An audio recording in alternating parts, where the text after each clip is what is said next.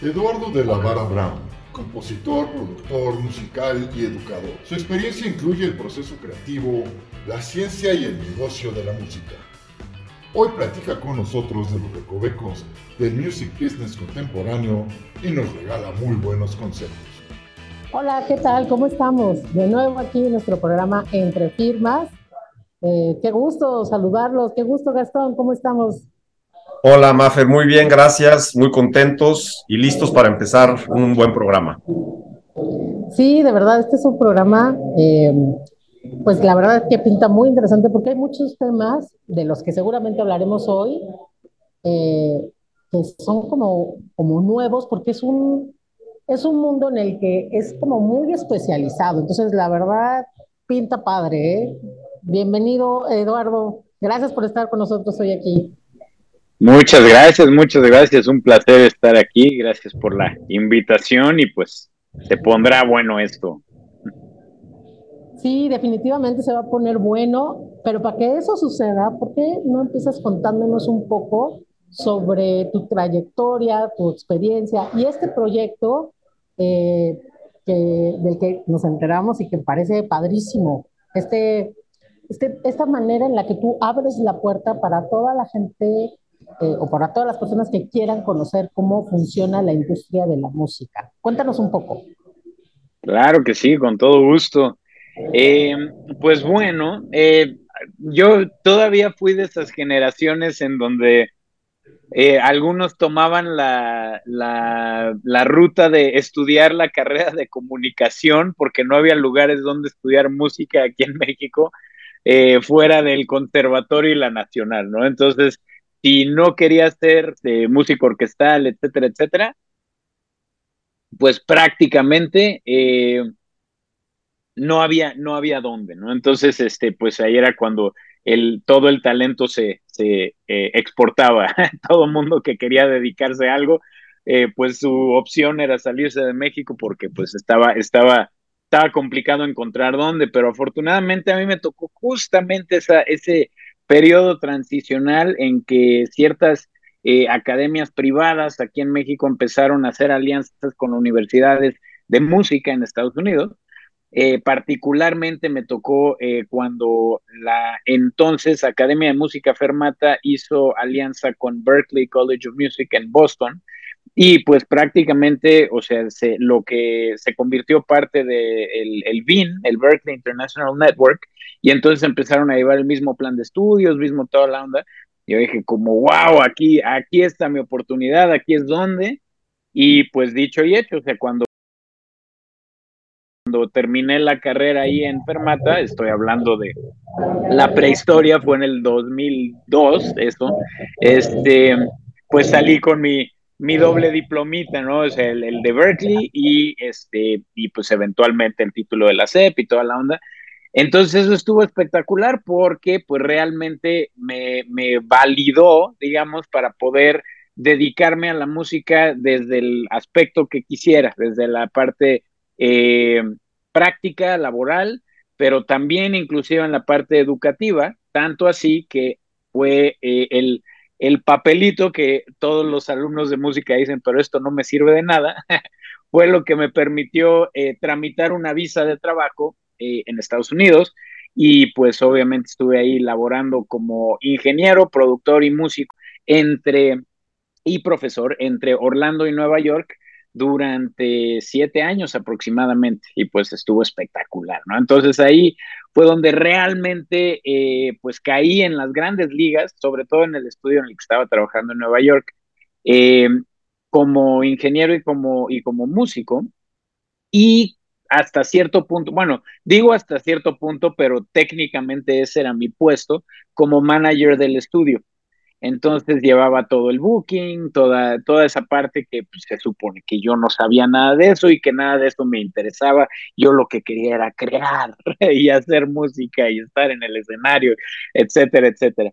Pero pues curiosamente, al estar metido en esto, yo ese era como mi gran miedo y mi gran preocupación. Híjole, es que si me meto en la parte logística, si me meto en la parte, eh, eh, digamos, organizacional, en la parte de producción, lo único que va a hacer es alejarme más de la música y voy a tocar menos, voy a componer menos. Y obviamente resultó en todo lo contrario, al revés, porque justamente pues en los proyectos que estaba eh, metido, pues era de, nuevo grandes ligas, así top of the line, me, tocó trabajar con muchísimos de mis ídolos eh, y pues eso, eso fue muy espectacular. Pero eh, de nuevo, me, ahí fue como mi, mi primer sacudida en cuanto a, ok, pues toda la parte musical está increíble, o sea, está padrísimo ser muy talentoso, está padrísimo hacer muy buenas rolas, está padrísimo, pero si no hay una, no hay un plan, no hay logística, no hay organización, no hay management, no hay, y aparte, nada de esto lo tienes registrado, pues es igual a nada. Esto no sirve para nada o le va a servir a alguien más, no a ti, al creador. Entonces, este, pues, eh, esto me pareció fascinante y desde, y desde entonces empecé eh, a, dar clases a nivel universitario, primero en, una universidad en, Orlando que se llama Full Sail, y ahí yo ya, yo daba clases de, ingeniería, de, o sea, de ingeniería en audio, de mezcla analógica, mezcla digital, etcétera. Eh, y cuando regreso a México, pues yo lo vi en ese entonces como bueno, esta es eh, yo obviamente así como, como el todopoderoso, esta es mi oportunidad de regresarle a México toda esta, este, esta información que yo he podido vivir y obtener y etcétera, etcétera. Y por eso desde un principio, eh, teniendo muchos proyectos paralelos, desde un principio me metí a dar, a, dar clase inicialmente en, en Fermata, pero después me moví a SAE Institute México, que es donde estoy actualmente, y ahí, para ya llegar a un tipo de conclusión de todo esto, este, justamente eh, ahí es donde vi a primera mano la necesidad de que existiera una licenciatura de negocios de la música, porque toda esta gente pues estaba prendidísima haciendo, creando mucho contenido, generando mucho contenido, pero uno no tenía la más remota idea de cuánto cobrar, cómo cobrar, a quién cobrarle, eh, cómo registrar, eh, y dependiendo de, el tipo de obra que estaban haciendo, pues como que lo veían, había, mucha desinformación en cuanto a las diferentes entidades que existen, tanto en México como en el mundo, o sea, como por ejemplo, y hablaremos más detalladamente de esto más adelante, pero por ejemplo, mucha gente creía que había que ir al sindicato de músicos a, registrar su canción, ¿no? O que tenían que estar eh, en la SACM para que quedara registrada, o sea, había mucha, mucha confusión, mucha desinformación. Y entonces ahí dije, bueno, esta es una oportunidad dorada, tanto para la escuela como para toda esta gente, para eh, eh, justamente para que no, no, no llegue a ese momento terrorífico de, bueno, ya estoy por terminar mi carrera eh, artística, creativa, increíble, y no tengo la más remota idea de qué sigue, de cuál es el siguiente paso. Entonces ahí fue que empezamos a diseñar la licenciatura en negocios de la música y la oficialmente la echamos a andar en el 2015. y, y eh, pues la primera generación que se graduó fue 2018 y pues desde entonces, afortunadamente, muchos de nuestros egresados han, los hemos logrado o los hemos logrado apoyar para, para colocarlos correctamente en diferentes sectores de la industria y eso ha sido espectacular.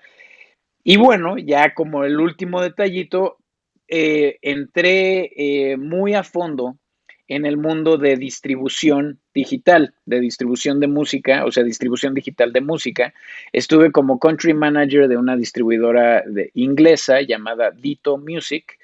Eh, estuve como country manager durante dos años y ahí fue otro, para mí fue como otro mundo, porque yo eh, digamos que ya estaba muy metido, muy familiarizado con toda la industria no digital todavía con la industria pues llamémosle física, ¿no? De los discos, de etcétera, etcétera, de los conciertos, de etcétera, pero ya, ya pensando en, en el mundo Spotify, Apple Music, plataformas, DSPs, etcétera, etcétera, yo no tenía la más remota idea.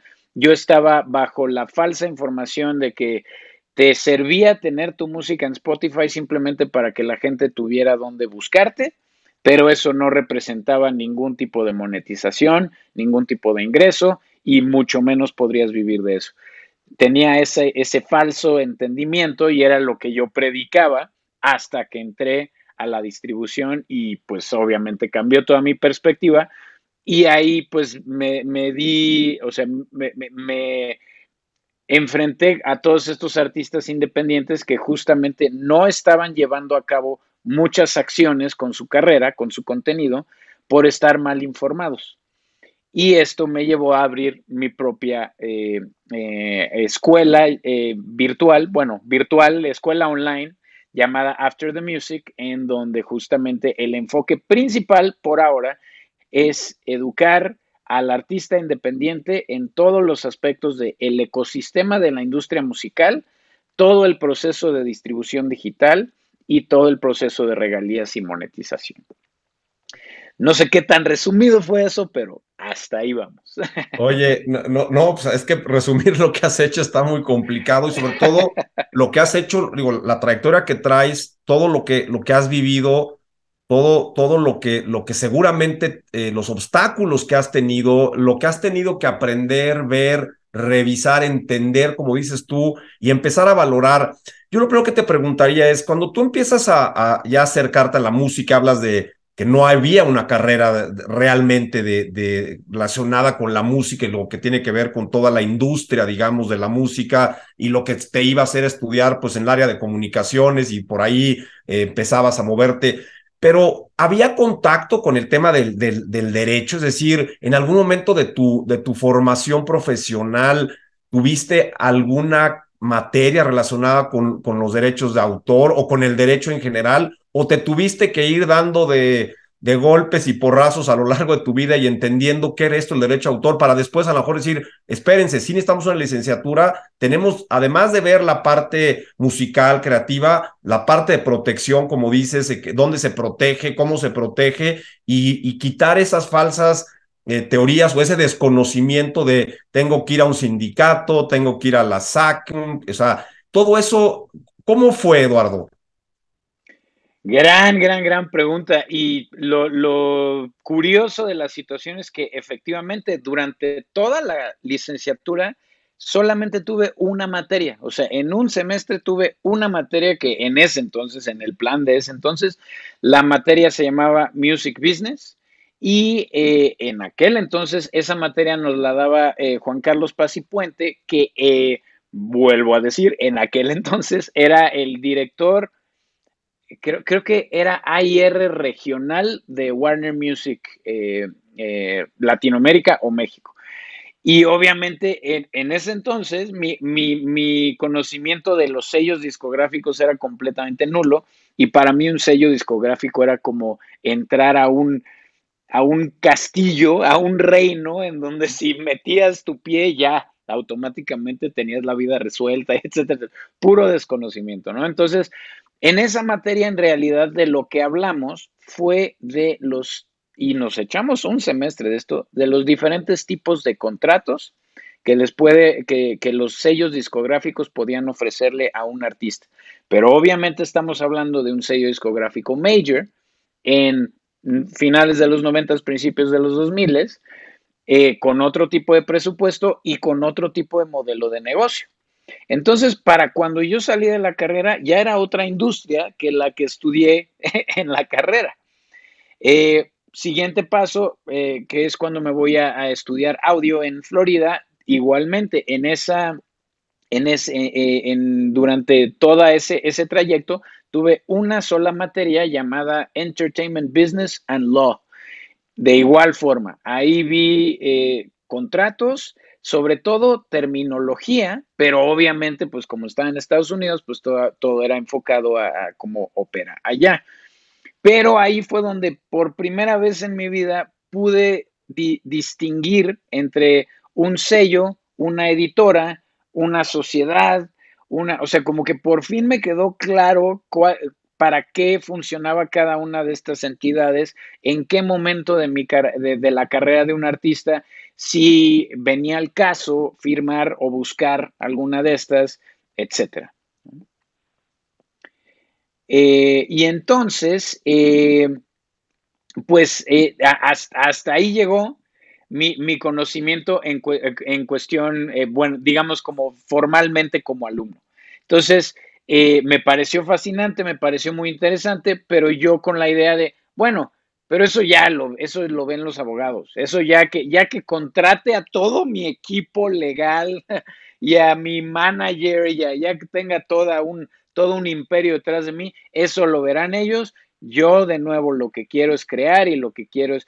Y afortunadamente no, era nada más choro, todo, durante todo este tiempo me la pasaba tocando, grabando, componiendo, etcétera, etcétera, hasta la fecha.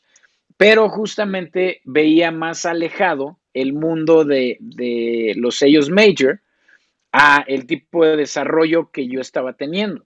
Entonces, pues justamente fue que al regresar a México, caí en ese 20 de, bueno, pues vivo de esto, soy 100% activo, pero no es como, o sea, sería un poco absurdo seguir esperando aquel día en que firme con un sello major y entonces alguien más se encargue de todo esto.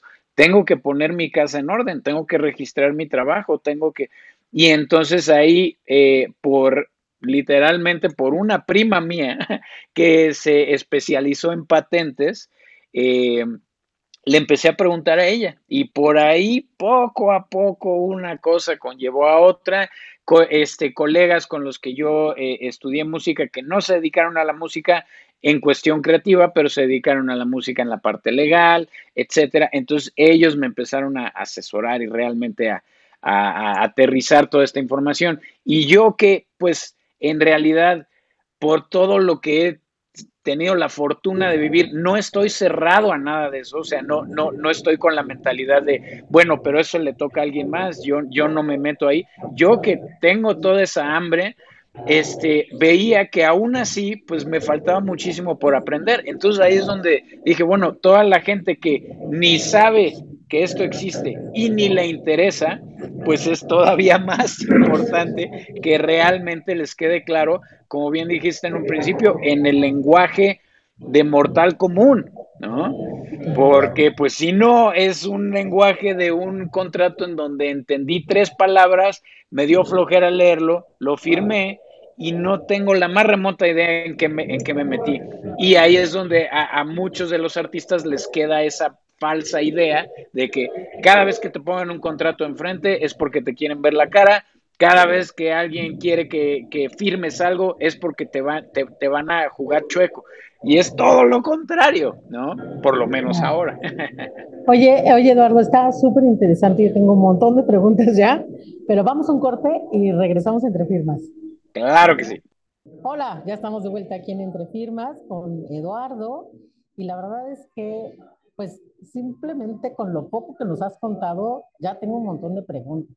A ver, la primera, em, esto que fuiste aprendiendo en el camino, digamos, la parte del negocio de la música, porque digamos que hay una parte creativa en donde se desarrolla toda la gente que quiere hacer música, crear música, y por otro lado, ahí tiene que haber como un acompañamiento de otros profesionales que se enfoquen en la venta del negocio, ¿no? Esa parte me gusta mucho.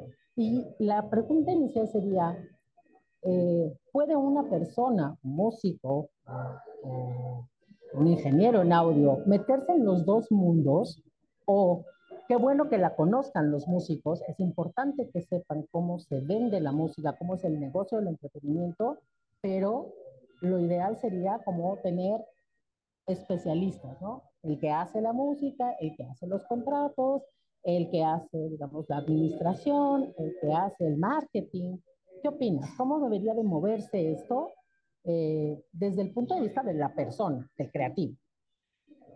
Excelente pregunta. Em, pues creo que, creo que mi respuesta se divide en dos, porque hay parte, eh, hay una parte de mí que, que, ahora sí que por la misma experiencia, sí dice que la misma persona lo puede hacer, o sea, que quien, el, el, que es el creativo, el que es el compositor, el que es el artista, etcétera, etcétera, puede llevar paralelamente esta otra parte, pero literalmente es, ok, pero en este momento no eres el artista creativo incomprendido. En este momento tú eres el administrador. En este momento tú eres el manager. En este momento, entonces, por lo mismo, si vas a asumir ese rol, necesitas estar bien informado. O sea, toda la vida va a ganar el que esté mejor informado. Toda la vida. Entonces, eh, justamente aquí es, depende si es algo que, uno, que te interesa, dos, si le ves algún valor agregado, que lo hagas tú, porque entiendes todo el proceso de crear una canción, de eh, organizar una gira, de estar parado en el escenario, de comprar un instrumento, lo que sea, ¿no? De registrar una canción. Como entiendes ese proceso, entonces vas a poder llevar de una manera más asertiva toda la parte administrativa. Eso es una, una parte. Pero la otra, o sea, hay otra parte de mí que mi respuesta es, claro que tienes que estar informado y tienes que estar lo mejor informado posible para armar tu equipo de trabajo adecuado. O sea, no que tú lo hagas, pero que sepas a quién estás invitando a, llevar tu carrera. Porque alguien puede ser muy bien intencionado, pero simplemente no está preparado. O al revés, puede haber alguien muy preparado, mal intencionado si yo no sé, no voy a poder distinguir, ¿no? No, no puedo, o sea, no puedo decir, a ver, lo que necesito hacer es tal, tal y tal. ¿Cómo se hace? No sé, para eso te tengo a ti, pero tengo muy claro cuáles son mis, eh, mis objetivos, cuáles son mis metas, cuáles... Entonces, eh, digamos que una, una frase muy, muy célebre en todo, y esto lo he visto en todos los textos de Music Business, es que no todo artista requiere de un manager, pero todo artista sí requiere de management, ¿no? O sea, lo puede hacer esa misma persona o puede contratar a alguien más. Todo depende de en qué punto de tu carrera estés. Si has tocado una vez en tu vida, tienes tres canciones y estás viendo qué onda con tu carrera, sería absurdo contratar un manager, no, no tiene sentido pero sí requieres de administración para saber cuál es el siguiente paso, cada cuándo vas a ensayar, cada cuándo vas a componer una canción, cada cuándo vas a, o sea, que, haya un, un eh, que, los pasos estén claros de hacia dónde quieres llegar. Entonces sí, o sea, ahí, ahí es donde, insisto, cada vez hay más información, más libros, más ya inclusive tutoriales, este, academias, videos, etcétera, en donde mucha de esta información está ahí disponible para todos. Aquí el, el, em, truco es sí eh, poder dominar la terminología para no quedarse con falsa información. Y entonces, de nuevo, poder armar el equipo de trabajo adecuado. O sea, yo obviamente... Ajá, sí, por favor. Una, una pregunta, porque me llama mucho la atención esto que empiezas a platicar y esta mezcla y esta importancia de lo que es, como bien dices, el negocio de la música. O sea, no hay que olvidar que al final del día los derechos de autor son negocios, o sea, el, el, autor lo que busca es hacer negocio, es ganar dinero, o sea, no nada más soy creativo, desarrollo, me gusta hacer música y soy este un romántico de, de, de las cosas a las que me dedico. Yo creo que todos de alguna manera pues buscas economizar, monetizar. Y hablas de dos cosas para mí bien interesantes que me gustaría que, que, le platicaras a toda esta gente que además está empezando en, en, este mundo de la música. Digo, yo sé que tienes mucho contacto con gente que empieza, obviamente, por la propia licenciatura, porque estás en una escuela donde están apoyando a los chavos que están llegando y están empezando a crear. Pero estas diferencias, estas necesidades o estas importancias entre este management, yo creo que está muy...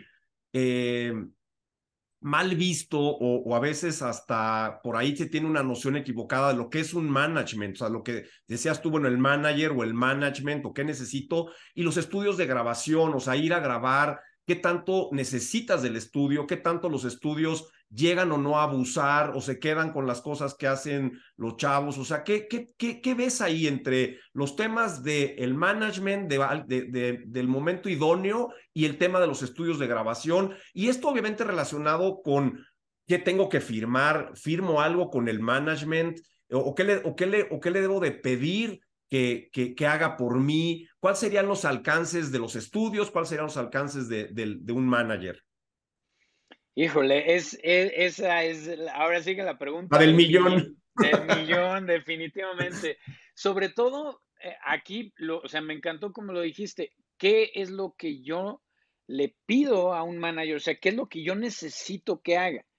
Y ahí es donde toda la vida, toda la vida, este, eh, a los alumnos justamente les digo, ok, hay que redactar un documento y les digo, esto es, e, el documento es un acuerdo, O sea, no, no, no, se, no se preocupen, no, no se preocupen por la terminología, no se preocupen por nada de eso. Lo que tiene que quedar claro es, tú qué necesitas de esta persona, tú qué esperas de esta persona, esta persona tiene que estar de acuerdo y tiene que estar como confirmando que tiene las capacidades y las para poder entregar eso, para poder cumplir eso que tú estás solicitando.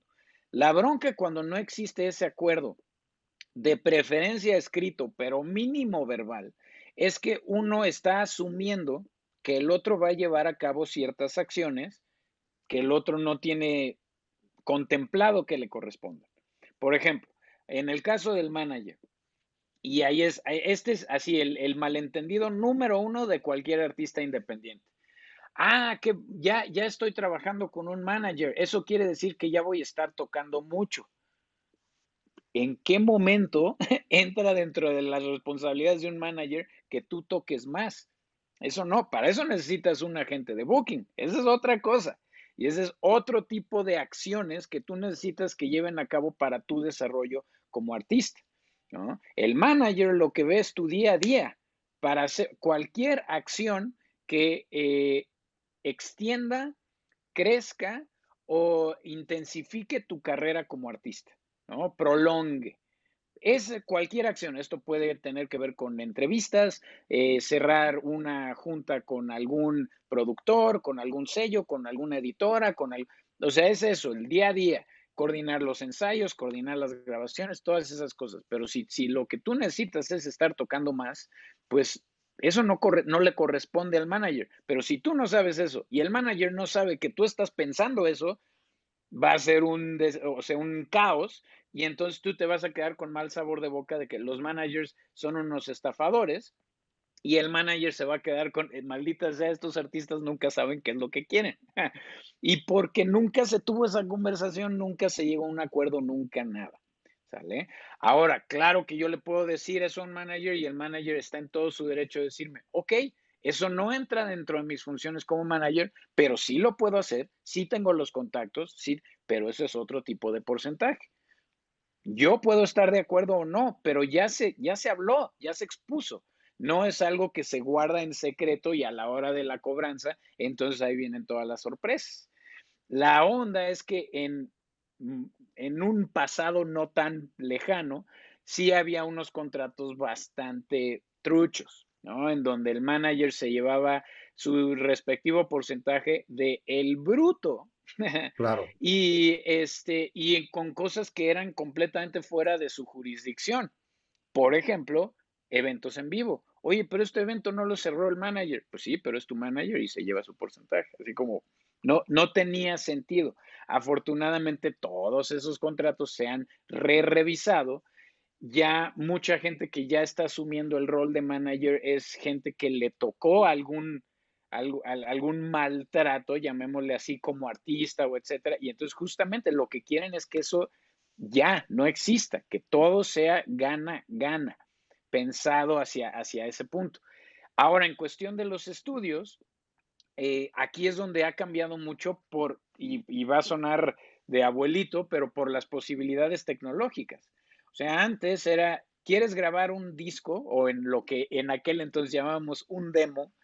Eh, pues necesitaba rentar un estudio, no había de otra, no había otra forma, no había manera de grabarlo, no contabas con el equipo o si tenías ahí algún equipillo no era precisamente la mejor calidad, entonces el resultado realmente no iba a ser bueno y ese demo no te iba a servir de nada. Entonces querías algo que sonara bien, pues rentabas un estudio, pero rentabas un estudio no sabiendo nada de la parte de audio y producción, entonces estabas ah, en manos del ingeniero de ese estudio. Si el ingeniero era bueno o malo, no había manera de saberlo y ahí entre ingenieros, eh, eh, muchos nos tocó toparnos con la famosa frase de en la mezcla lo vemos, ¿no? Porque era, oye, esto no está sonando bien. Ah, no te preocupes, en la mezcla, en la mezcla, en la mezcla. Y el, la entrega final era espantosa, pero porque uno no sabía qué pedir, cómo pedirlo, eh, qué es lo que me estoy imaginando, etcétera, etcétera. Ahora, ah, bueno, y perdón, nada más un breve paréntesis, y justamente había ocasiones en que el artista traía muy buen material, el estudio le veía potencial y decía, ¿sabes qué? No te cobro, no te cobro. Yo soy dueño de tu máster, pero pues no me tienes que pagar nada, ¿no? Y entonces, obviamente, un artista que no entiende, eh, en, eh, por lo menos en aquel entonces, que no, lo que implica que alguien más sea dueño de tu máster, dice, o sea, yo voy a tener mi grabación, voy a sacar mi disco y no te debo nada, ¿sí? Ah, va, perfecto, hagámoslo. Y era una práctica muy común. En algunos casos era muy bien intencionada esa práctica y, era, y resultaba en un gana-gana. En, en muchos otros casos no, y era de estudios medio truchones que años después cerraban y etcétera, etcétera, pero pues ahí tenían una cantidad de material que no, ni les servía, pero sí fregaba al artista.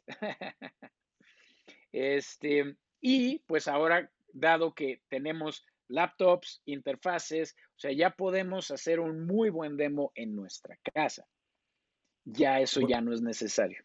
No, buenísimo, Eduardo. vamos a ir un corte porque de veras te metes a muchos temas bien interesantes y, que a veces han sido un poco tabú y a mí me gusta mucho que lo digas porque, como dicen por ahí, ni tanto que queme al santo, ni tanto que no lo alumbre, ¿no? Ni el manager es un cuate que le anda quitando la lana a los artistas, ni los artistas saben para qué quieren un manager y para qué sirve. Igual con un estudio, eh, muchas veces se quedaban, como dices tú, con este máster, lo, lo, hacían pasar como una hora por encargo, se quedaban con esas, con esas obras musicales y por ahí el, el artista no sabía y a mí me da mucho gusto, uno, que estés haciendo esa labor de, difusión y de educación.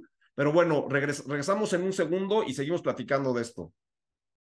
Em, denos like, síganos, compartan, está padrísimo que nos, que nos sigan viendo y que nos eh, ayuden a que lleguemos a otros autores y a otras personas que pueden eh, compartir y que pueden utilizar este material. Y entonces en esas Eduardo, viene un tema medio, medio espinoso. A ver, alguna vez, en alguna reunión internacional, alguien comentaba que este tema de que los autores pueden de manera independiente subir o agregar música en las plataformas, se los han vendido como la gran panacea y que es como el canto de las sirenas, porque al momento ya de que esta música está disponible, la gente puede ingresar y puede eh, adquirirla, bajarla, escucharla, esto les genera un recurso. Y que ese recurso al final es como el punto 000, o sea, de cada dólar que entra, el punto 0.0000008 por ahí o 5 es lo que les tocaría a los autores. Entonces, que en realidad tampoco es una cosa como eh, el negocio para los compositores, para los artistas, sino que más bien es el negocio de las plataformas. ¿Qué opinas? Híjole, estoy, estoy salivando. Este es de mis temas favoritos de la industria. Bueno, aquí eh, eh, quisiera empezar a abordar este, este tema eh, dejando claro que cuando, cuando se usan ese tipo de ejemplos para el artista independiente, siempre lo comparan a a un superestrella. ¿No? Entonces dice, ah, pues es que tal artista, o sea, puede decir cualquier cosa, Taylor Swift hizo, pero quién sabe cuántos millones de bla, bla, bla, con una sola canción en el primer mes. Ajá, pero estás hablando de Taylor Swift, o sea, estás, hay mucho, muchísimo trabajo detrás, hay muchísimo, eh, muchísima trayectoria, ahí hay todo un equipo. Entonces, aquí la, la onda es que siempre hay que tener muy claro en qué punto de su carrera está el artista para realmente poder determinar si el ingreso que va a obtener por medio de, plataformas de, streaming eh, le va a ser, eh, va, a ser un ingreso útil, realmente, digámoslo, mínimo, que sea, este, que sea, que, que equivalga a un buen sueldo en cualquier puesto convencional, ¿no? Así de cuánto te, cuánto te regresa tu propio contenido al mes para que puedas vivir, no sobrevivir, sino vivir súper bien de tu propia, de tu propia obra. Entonces, aquí donde existe el malentendido es, por ejemplo, ah, Justin Bieber fue descubierto en YouTube. Si yo subo un video de YouTube, me van a descubrir y mi vida va a cambiar para siempre. No, no va a ser así. Uno, pues hay mucho más detrás de eso y, pues depende del talento, o sea, hay muchas otras circunstancias. Misma cosa con la distribución, o sea, si alguien me dice, no, pues tú ya no te preocupes, tú lo único que tienes que hacer es pagar una suscripción a una agregadora, tú ya que tienes tu canción, entonces la subes a esa agregadora, en un determinado número de días, tu canción ya está arriba en todas las plataformas y entonces ya puedes empezar a cobrar. Ajá, pero a cobrar qué? ¿Quién diablos se enteró de mi canción? ¿Quién en el planeta sabe que yo existo? Nadie. Entonces yo ni siquiera recuperé lo que costó esa mensualidad o esa suscripción o esa nada. Malditas plataformas, ellos se quedan con mi dinero. pues bueno, número uno, hay que dejar muy claro, el, el negocio de las plataformas no está en las regalías, está en las membresías. Por esta razón es que Spotify le paga menos a sus artistas en, en Latinoamérica que en el Reino Unido. ¿Por qué? Porque la membresía de Spotify en el Reino Unido cuesta más. Entonces de ahí viene el porcentaje y el market share y bla, se hace todo un cálculo que cambia a diario prácticamente y entonces de eso ya le toca cierto porcentaje al artista. Entonces, así hablemos en números súper redondos para que tenga, tenga sentido lo que estoy diciendo. Digamos que en Latinoamérica, eh, Spotify le paga al artista dos dólares por cada mil reproducciones, cada mil reproducciones, ¿no? Entonces, ok, bueno, mil reproducciones. Obviamente, un artista independiente, emergente, su primer lanzamiento en su vida, sin ningún plan, nada más lanzando su canción, llegar a mil reproducciones es así como el logro del universo. Entonces, obviamente, llega a mil reproducciones, ¡eh, lo logré! ¿Cuánto gané? Dos dólares. No, pues esto es una farsa, esto no me sirve de nada, yo jamás voy a poder vivir de esto, la música ya solo se regala, etcétera, etcétera. Entonces, pues claro, puedo entender perfectamente eso. Ahora, aquí es donde tiene todo que ver con realmente entender el mundo de la distribución y cómo es que funciona. Porque hay muchísimas distribuidoras que solamente se categorizan como agregadoras como DistroKid, como CD Baby, como TuneCore, que son el tipo de distribuidoras que no, no te firman, sino ellos operan por medio de suscripción. Tú entras a la página, pagas y ya. Entonces ellos cumplen con su labor de ahora tu música ya está allá arriba. Yo no voy a ver nada de marketing, ni de promoción, ni que la gente se entere. Ni... A mí no me importa, porque yo agregadora, yo te cobro, o sea, yo, mi negocio está en tu suscripción, no en el número de reproducciones que tienen tus canciones. Entonces, ¿qué chamba van a hacer para que haya más reproducciones? Cero, ninguna. Y, y así lo dicen y así de transparentes son. La onda es que el artista no escucha esa parte o no lee esa parte. Ellos dicen, ah, eh, me, mintieron, me dijeron, y aparte ellos que son mi sello, tu sello, son tu distribuidora. ¿De qué, de qué estás hablando, no? Este, pero luego están las, dentro de las otras distribuidoras, las que ofrecen la otra opción. Está la opción de suscripción, pero aparte está la opción de, de firmar, de irse por porcentajes. Entonces, en el caso en que su negocio sea por porcentaje, por reproducciones, pues claro que van a hacer todo en su poder para que estas canciones de los artistas que ellos están firmando tengan toda la difusión posible. Pero para que eso, para que se llegue a eso, hay que entender el equipo de trabajo de una distribuidora y hay que entregar todo el material a tiempo. No nada más el, ya está mi canción y quiero que salga mañana. Pues si quieres, o sea, lo puedo hacer posible, pero no va a generar nada, nadie se va a enterar, ¿sale? Y ahí es donde el artista independiente cree que tiene millones de fans que están esperando esa canción, ¿no? Oye, brother, a ver, y esto obviamente no tiene ni idea de cuántas veces lo viví, este, el, el decir, oye, ¿sabes qué? Creo que nos conviene cambiar la fecha de lanzamiento, porque ese mismo día, es más, ahorita que se mencionaron los amigos invisibles, justamente me tocó decirle a un artista, no te recomiendo lanzarlo tal día, porque ese día vamos a lanzar una, canción de los Amigos Invisibles muy importante. Entonces, todos nuestros recursos van sobre eso. Entonces, tú, tú, si lo lanzamos el mismo día, va a pasar desapercibido tu, tu lanzamiento. Te recomiendo que lo retrasemos una semana y entonces todo se lo damos al tuyo. Y en lugar de decir, ah, tiene sentido, gracias, vamos a hacerlo así, es, no, yo no puedo cambiar la fecha. ¿Por qué? Pues porque ya le dije a los fans, a ver, vamos a meternos a tu perfil, pa, pa, pa. 37 seguidores. Y así de, hmm, a ver, estoy seguro que tus 37 fans lo van a entender, lo van a comprender. No pasa nada. Y, es, y esa es la enorme diferencia entre no se hizo nada y salió tu rola o hicimos todo el plan, el plan de difusión, le entregamos toda la información al trade marketing para que hiciera su pitch a los diferentes editores en las diferentes plataformas para colocar tu canción en playlists. Y entonces sale tu canción y está en cinco playlists, de las cuales todas tienen más de 300 mil seguidores cada una. Entonces, a esas mil reproducciones a las cuales te costaba una eternidad llegar, llegaste el primer día y las quintuplicaste.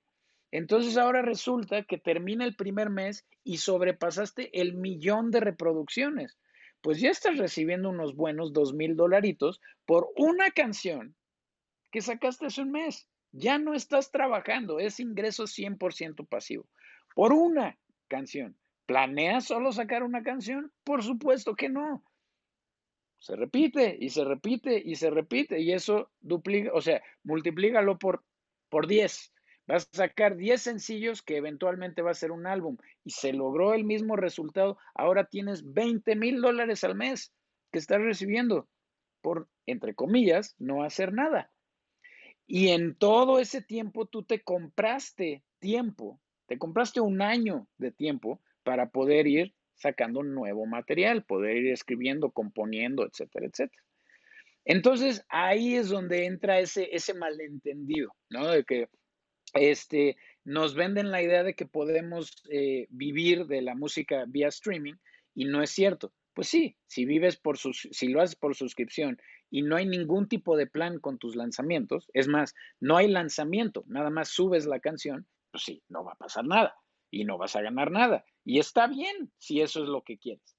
Pero si tu plan es que realmente haya un ingreso importante, tienes que crear un plan un plan con cada lanzamiento. Y si la distribuidora te dice, necesito que me entregues todo completo tres semanas antes, entrégaselo tres semanas antes. Si no, no va a dar chance de hacer todo lo demás. Oye, Eduardo, aquí hay una, y lo veo clarísimo, lo, explicaste la verdad muy claro y, creo que esto va a ayudar mucho a todos aquellos que están pensando, eh, como decía la canción esta, creo que era de Juanes, de hacer mi primer millón, ¿no? O sea, eh, no, es, no, es, no son enchiladas, ¿no? No es aquí ya llegué y ahora me voy a hacer millonario con, con mi rola. Y además que, que se entienda que es una labor, lo, empezaste a decir eso, de equipo. O sea, no puedes andar solo por la vida pensando que con tu guitarra y tu bonita voz te vas a hacer de, de fans y te vas a hacer de, de éxitos, porque no es tan fácil. Hombre, ha habido y habrá, y, siempre hay por ahí el garbanzo de alitro que logre de, de, este, de aquí lo que logre eso, pero necesitas de esta parte, necesitas de tu manager, necesitas un buen distribuidor. O sea, esa parte que acabas de, decir es bien importante y creo que se tienen que hablar las cosas, ¿no? Está de, demasiado mitificado, ya lo decía, y a veces se sienten todos como muy engañados o, no lo leen o no revisan qué es lo que te ofrece la, la dichosa plataforma, ¿no? O sea, e, ese es para mí parte de, de, esta enseñanza, de lo que, lo que estás dejando muy claro y, lo agradezco porque es importante hablarle a la gente con la verdad. O sea, e, e, es decirle, oye, esto es lo que hay. ¿Te quieres, quieres que, tu, que tu música se escuche? Vamos a hacer un plan, un plan de lanzamiento. No vamos a, o sea, subirla. Yo subo una canción mañana. eso no tiene mayor chiste, ¿no? O sea, tener una computadora, un teléfono y la subo a YouTube. Pero bueno, vamos a un corte Acuérdense, danos like. Vamos a difundir mucho este programa. Está saliendo muy bien y es bien importante que todos aquellos que estén metidos en el mundo de la música, escuchen lo que está diciendo Eduardo porque vale mucho la pena. Regresamos. Ya estamos de regreso. Insisto, denos like, compartan. Este programa está saliendo sensacional. Eduardo, ¿en qué momento el músico tiene que brincar a buscar a ese equipo que lo va a acompañar en este proceso de, de producción y de comercialización de su música. Ya estudió, ya sabe hacer una música, ya sabe hacer un arreglo, ya sabe composición, quiere vender. ¿Cómo se acerca? Y una de las cosas que se me quedó de, digamos, de hace un, segmento, dos segmentos atrás, es eh, todo eso que tú aprendiste, el tema de los contratos, por ejemplo, que nos comentabas, está muy enfocados en la legislación norteamericana. Ustedes ahora en México lo tienen en la licenciatura, me imagino.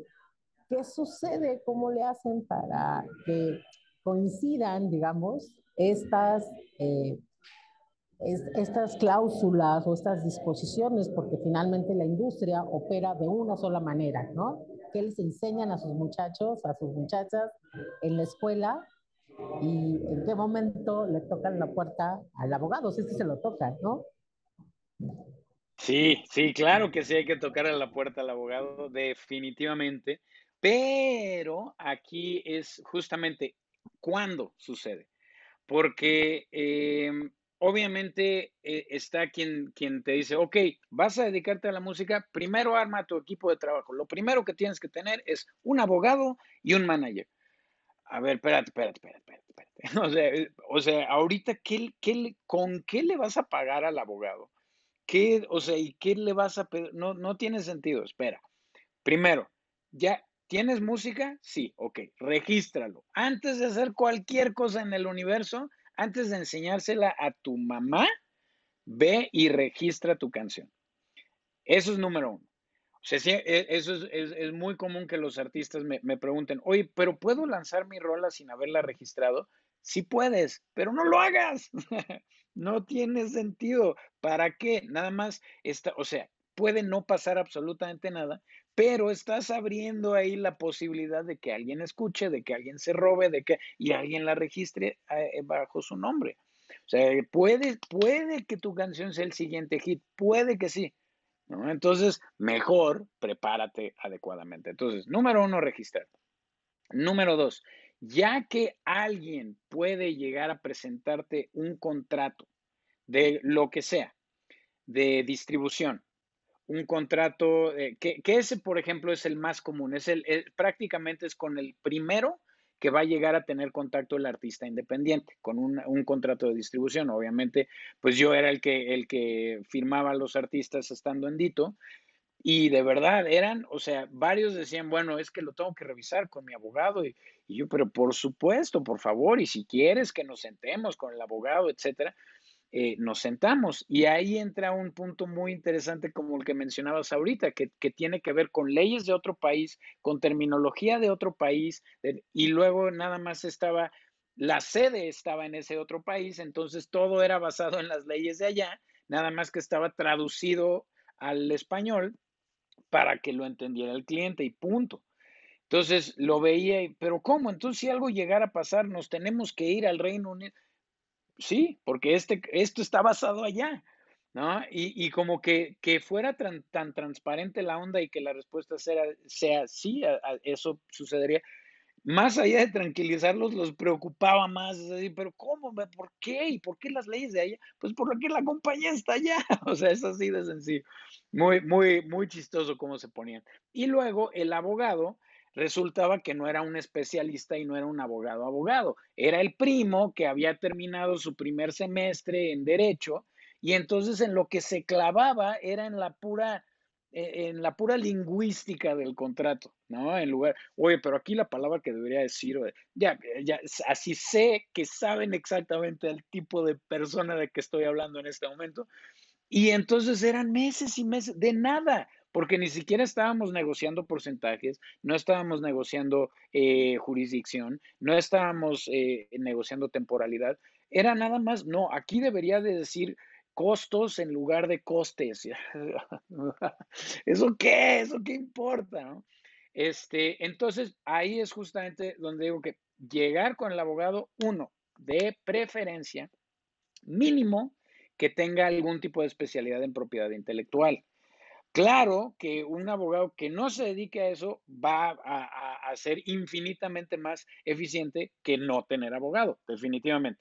Pero si aparte tiene cierto, eh, eh, este, cierta especialidad o cierto acercamiento, ya sea a la industria del entretenimiento o lo que tenga que ver con propiedad intelectual, que puede ser desde un libro, desde un guion, desde lo que sea, mejor, porque entonces el, eh, van a estar buscando lo mismo, van a estar dirigidos hacia lo mismo. Y entonces sí, en el, cualquier cosa que tenga que ver con ceder derechos o eh, te, van a pagar por algo, en ese momento, ok, quiero el documento y ahora sí busco a un abogado. Y es, y es ahí la, enorme diferencia, porque te puede cobrar por una sola consulta, pero en esa consulta realmente resolvieron todo, leyeron el contrato juntos y te, no, esto sí, esto está bien, esto está bien. Mira, aquí nada recomiendo que, pero ya es muy puntual, o sea, ya llegas con tus dudas anotadas. No es como, no entiendo nada de esto, pues necesito ayuda. Eh, porque pues no es tan, no es tan complicado un contrato. Sabemos que cuando es en español y sobre todo en México es muy rebuscado todo, ¿no? O sea, en lugar de decir dear, dice por medio de la presente me dirijo a usted de, ¿de qué diablos me hablas, no? Pero a fin de cuentas el, el, lo que se está solicitando es lo mismo. Entonces, Ahí es donde se puede acercar uno a un abogado. Hay abogados que inclusive te dicen, la primera consulta es gratis, si trabajamos juntos, entonces ya todo lo demás. Entonces es así de sencillo, es, no, le, no le tengan miedo al abogado, está ahí de tu lado para tu bien y para que realmente se vea un gana-gana. O sea, al abogado no le sirve de nada verle la cara al otro y mucho menos le sirve verte la cara a ti, porque tú eres su cliente. Entonces, el abogado está ahí para ti. Oye, Eduardo, te voy a, te voy a contratar de promotor primero que nada, porque lo que acabas de decir, eh, y además, y, a ver, a veces va a oír mal que lo digamos nosotros como abogados, pero lo acabas de decir más claro que el agua. O sea, el abogado es tu abogado. O sea, no es el abogado que se sentó a negociar un contrato, no, es el abogado que está negociando por ti un contrato, que te está explicando a ti lo que dice el contrato, a ti. Y una de las cosas que yo le pido mucho a los clientes cuando, cuando aparecen aquí en el despacho es, ¿ya leíste el contrato tú? Tú, tú que entendiste, porque, porque yo puedo entender muchas cosas, o sea, yo voy a, yo voy a ser ese abogado que mencionabas de, del segundo semestre de la carrera o primero, que me voy a fijar a veces en cosas muy técnicas, jurídicas, pero ¿qué entendiste tú? O sea, esa parte a ti que te preocupó, o sea, esa parte de los porcentajes, esa parte del tiempo, estoy cediendo derechos no lo estoy cediendo, me están encargando que haga una obra o ya la hice yo, ya la tengo registrada, que ese creo que es el tip más genial que he escuchado yo en mucho tiempo. O sea, esa es la parte que, que, que hay que sensibilizar a la gente que está empezando en el mundo de los derechos de autor no tienes enemigos, ni tu abogado es tu enemigo, ni el manager es tu enemigo, ni tu distribuidor es tu enemigo, tu enemigo está siendo tú si no permites que ese grupo de personas te ayuden a crecer. Y creo que esa es una parte importantísima que hay que difundirla, que hay que sensibilizarlo, que hay que insistirles en que busquen a un abogado especialista. Sí, qué feo, sí, pero también yo no busco un abogado laboral ¿no? Si tengo un problema fiscal, si tengo un problema fiscal, no busco al penal, pues si tengo un problema de derechos de autor, pues busco al abogado que se dedique a los derechos de autor, ¿no? Si yo quiero comer tacos, no voy a McDonald's, si quiero comer una hamburguesa, no me presento en el Taco Inn, ¿verdad? O sea, quiero, tengo que ir al lugar a donde debo de ir a buscar lo que necesito yo, que es algo que ya platicábamos, ¿qué quieres tú? Bueno, pues necesito que me asesoren. Y sí, el tema del dinero es importante. Yo no voy a decir que no, los abogados claro que cobramos, pero también el músico cobra, pero también el distribuidor, o sea, todo, es un business. O sea, y es music business, lo decías por ahí. O sea, no es vamos a, simplemente a difundir nuestros conocimientos y vamos a ser todos románticos. Creo que sí, una parte bien importante la acabas de mencionar. Creo que es algo que, que, debemos de insistir en ello. Creo que es algo que sé que tú lo haces en, en, la universidad, que lo has hecho cuando platicas, que es parte de, de la licenciatura, esa sensibilización. Y yo eh, de verdad estoy muy, muy, muy contento con este programa.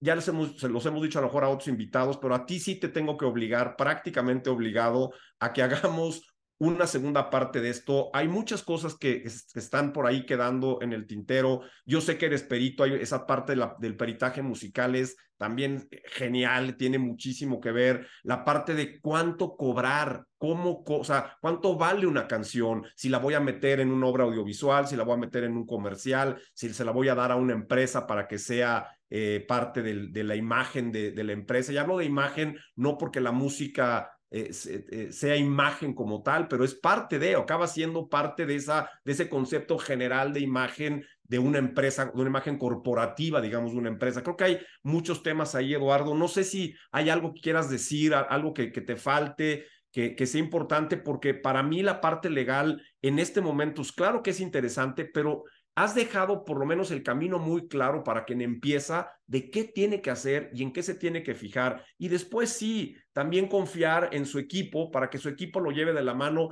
y él haga lo que mejor hace, componer, caray. O sea, los músicos están para componer canciones, no para, para revisar contratos, no para distribuir sus rolas, no para producirlas, están para crearlas. Y después, sí, con todo ese grupo, como bien lo decías, ya haremos lana, pero tú dedícate a lo tuyo, dámelo cuando me lo tienes que dar y como dicen por ahí, ayúdame a ayudarte, caray.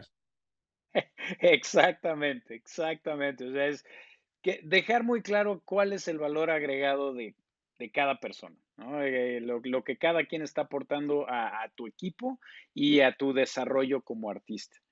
Entonces sí, o sea, yo literalmente lo, dejaría ahí en cuanto a número uno, registra tu material y número dos, ¿qué quieres lograr con ese material?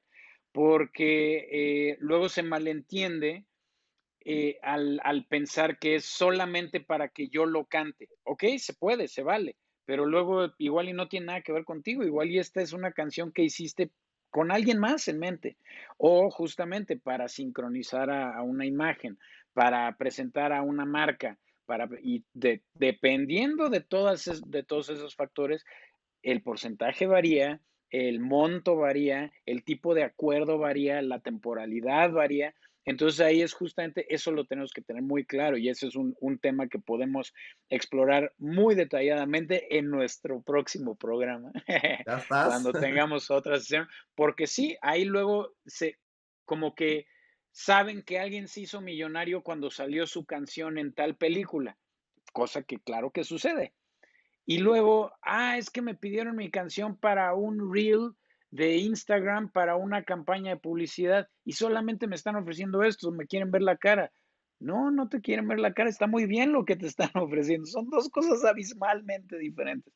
Entonces, por eso hay que entender muy bien cómo funciona todo ese mundo, ya teniendo el contenido registrado, todos los siguientes pasos que se pueden llegar a tomar.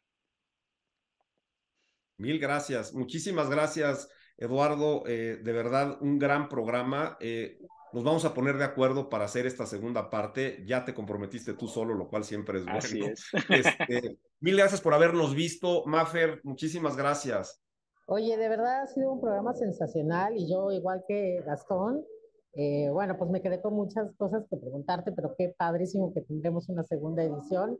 A lo mejor por ahí hablamos de aquella época en la que les dio por poner todo bajo licencia de Creative Commons en la música, ¿no? Ya nos contarás qué opinas. Y bueno, pues eh, yo nada más te pediría si, si, nos das un poquito más de información de la licenciatura virtual de, de, tu proyecto, porque me parece que hay mucha gente en nuestro auditorio que puede estar interesada. Gracias, Gastón. Ah, feliz. Un placer. Feliz de la vida. feliz de la vida, muchas gracias. Sí, sí, sí. Eh, ok, la, la escuela se llama After the Music y es justamente porque es eso, tu música ya existe, ahora que es todo lo que sigue después, ¿no? Esta es la, eh, la dirección, es, y pues literalmente es para, o sea, toda la información está ahí directamente, o sea, entras, explica de qué, de qué trata la página, explica los diferentes programas. actualmente hay tanto cursos como talleres. El taller es algo más corto, más puntual, este, como que literalmente tu bolsita de dulces es esto, o sea, es, esto es lo que te llevas, mientras que los cursos sí es, vamos desde cero para que entiendas todo el, todo los diferentes pasos para poder realmente ejercer en alguna de estas eh, diferentes ramas de la industria de la música. Mil gracias, Eduardo. De veras, muchas gracias. Gracias a, a, Carlos por la paciencia en este programa que se nos alargó un poquitín. Marifer, muchas gracias. Eh, que tengan un buen día y nos vemos pronto en Entre Firmas. Síganos, denos like. Nos vemos muy pronto. Muchas gracias. Bye bye.